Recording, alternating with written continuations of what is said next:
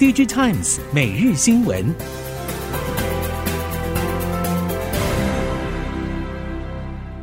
听众朋友您好，欢迎收听 DigiTimes 每日新闻，我是袁长杰，现在为您提供今天科技产业的新闻重点。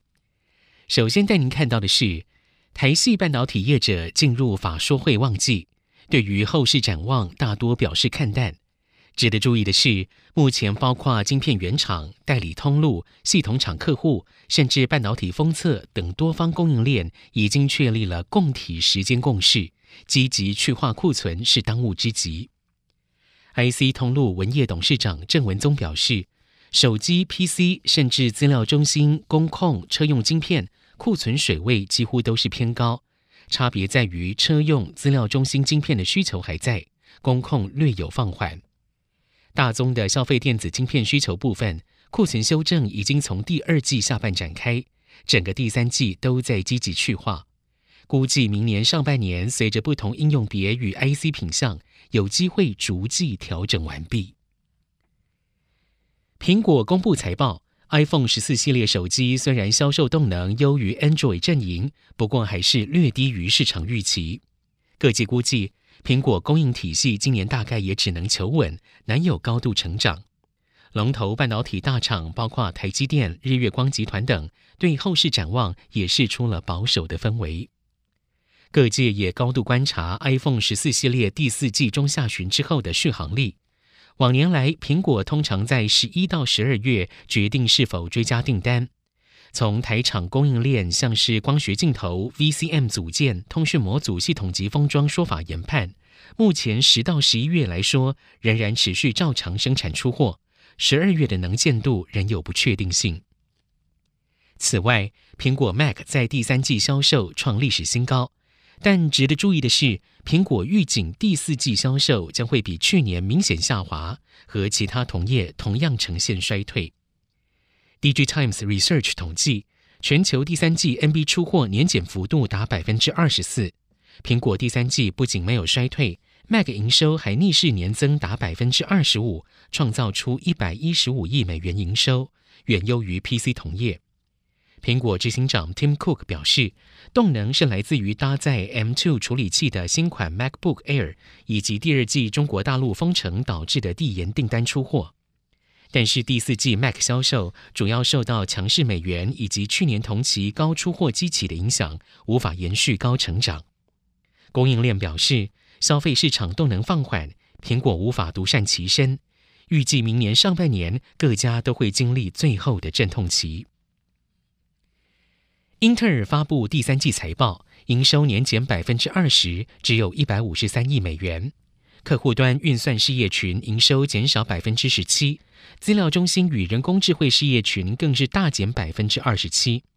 英特尔也第二次下调全年营收预期为六百三十亿到六百四十亿美元，比去年减少大约两成。英特尔说明，PC 处理器第三季的市占率有明显上升，营收下滑主要是来自于消费性与教育应用市场 PC 需求疲弱。OEM 客户为了控制库存所造成。至于一向被视为利润主要来源的资料中心与人工智慧事业群，第三季的盈利率竟然直接降为零。英特尔表示，原因为伺服器与 AI 客户需求减弱，同时采用 Intel 七与 Intel 十 ESF 等制程技术的伺服器处理器出货量渐增，导致相对成本上升。在经济大环境限制开源的情况之下。英特尔准备节流，具体措施包括裁员、放缓新厂建设支出速度，以及在 Mobileye 上市之后继续分拆或出售其他业务。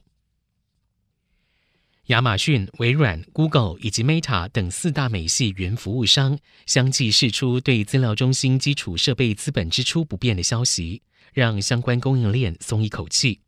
但是经济大环境情况不佳。从第三季起，已经开始影响企业云端的使用量，也让台系供应链心生警觉。供应链表示，客户给出的订单数量并没有改变，业务在与客户接洽时，客户的态度也没有松动。如今法说会上，客户对未来资本支出的态度也可以相互验证。但是近期电子业风声鹤唳，让人不得不提高警觉。包括库存管理及现金水位都是重点。也因此，对于上游零组件拉货也会更加谨慎，避免一旦客户态度转变，会来不及跟上脚步。在记忆体方面，虽然短期内记忆体需求下滑，但是日本 NAND Flash 与 SSD 制造商凯霞于日本三重县的新厂房日前落成启用。然而，不到一个月之前，凯霞才刚宣布减少投片量三成。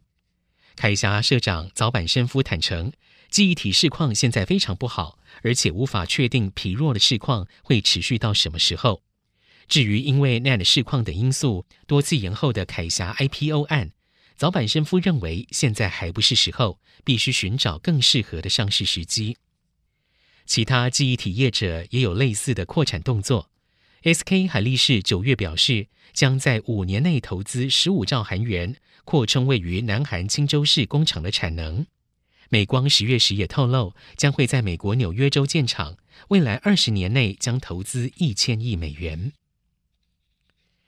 在面板方面，韩国媒体 Money Today 引述市调机构 DSCC 预测指出，今年 OLED 面板的总销售额将年减百分之四，达到四百零三亿美元。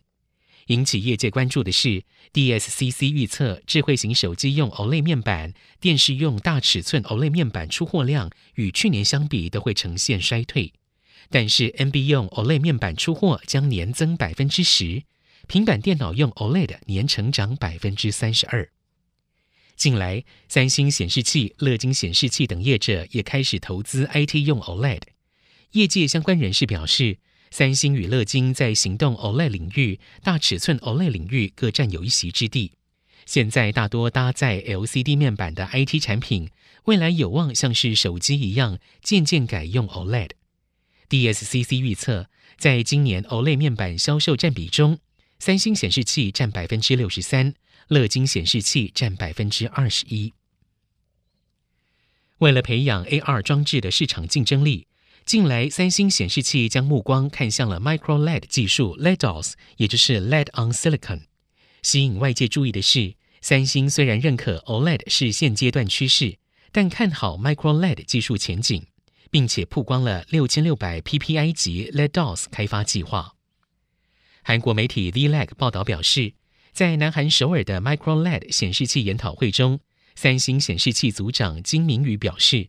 实现 AR 需要高亮度的显示器，但是目前的 OLED 技术难以因应 AR 需求，因此需要新的发光元件。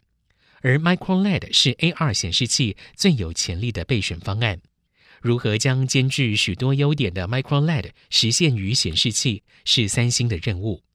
这段发言也让三星的 VR AR 开发方向逐渐浮上水面。在近零碳排热潮带动之下，全球车厂加速电动车发展，也为相关供应链业者带来契机。台达电子董事长海英俊表示，电动车是全球发展趋势，在市场需求持续带动之下，台达电今年电动车已经开始放量，对营收贡献也逐步展开。随着客户成长，预期明年电动车事业可以开始贡献获利。针对电动车产业的布局与发展，海英俊指出，目前电动车订单能见度非常好。台达电电动车市场真正的成长是从今年开始，今年前三季就有百分之五十的成长，第四季看来也不错。明年的订单现在也都已经有了。根据了解，目前台达电已经切入美系、欧洲甚至日本等地的电动车与传统车厂供应链。在今年将会为台达电带来七到八亿美元的营收贡献。以上，DigiTimes 每日新闻由 DigiTimes 电子时报提供，原长杰编辑播报。谢谢收听。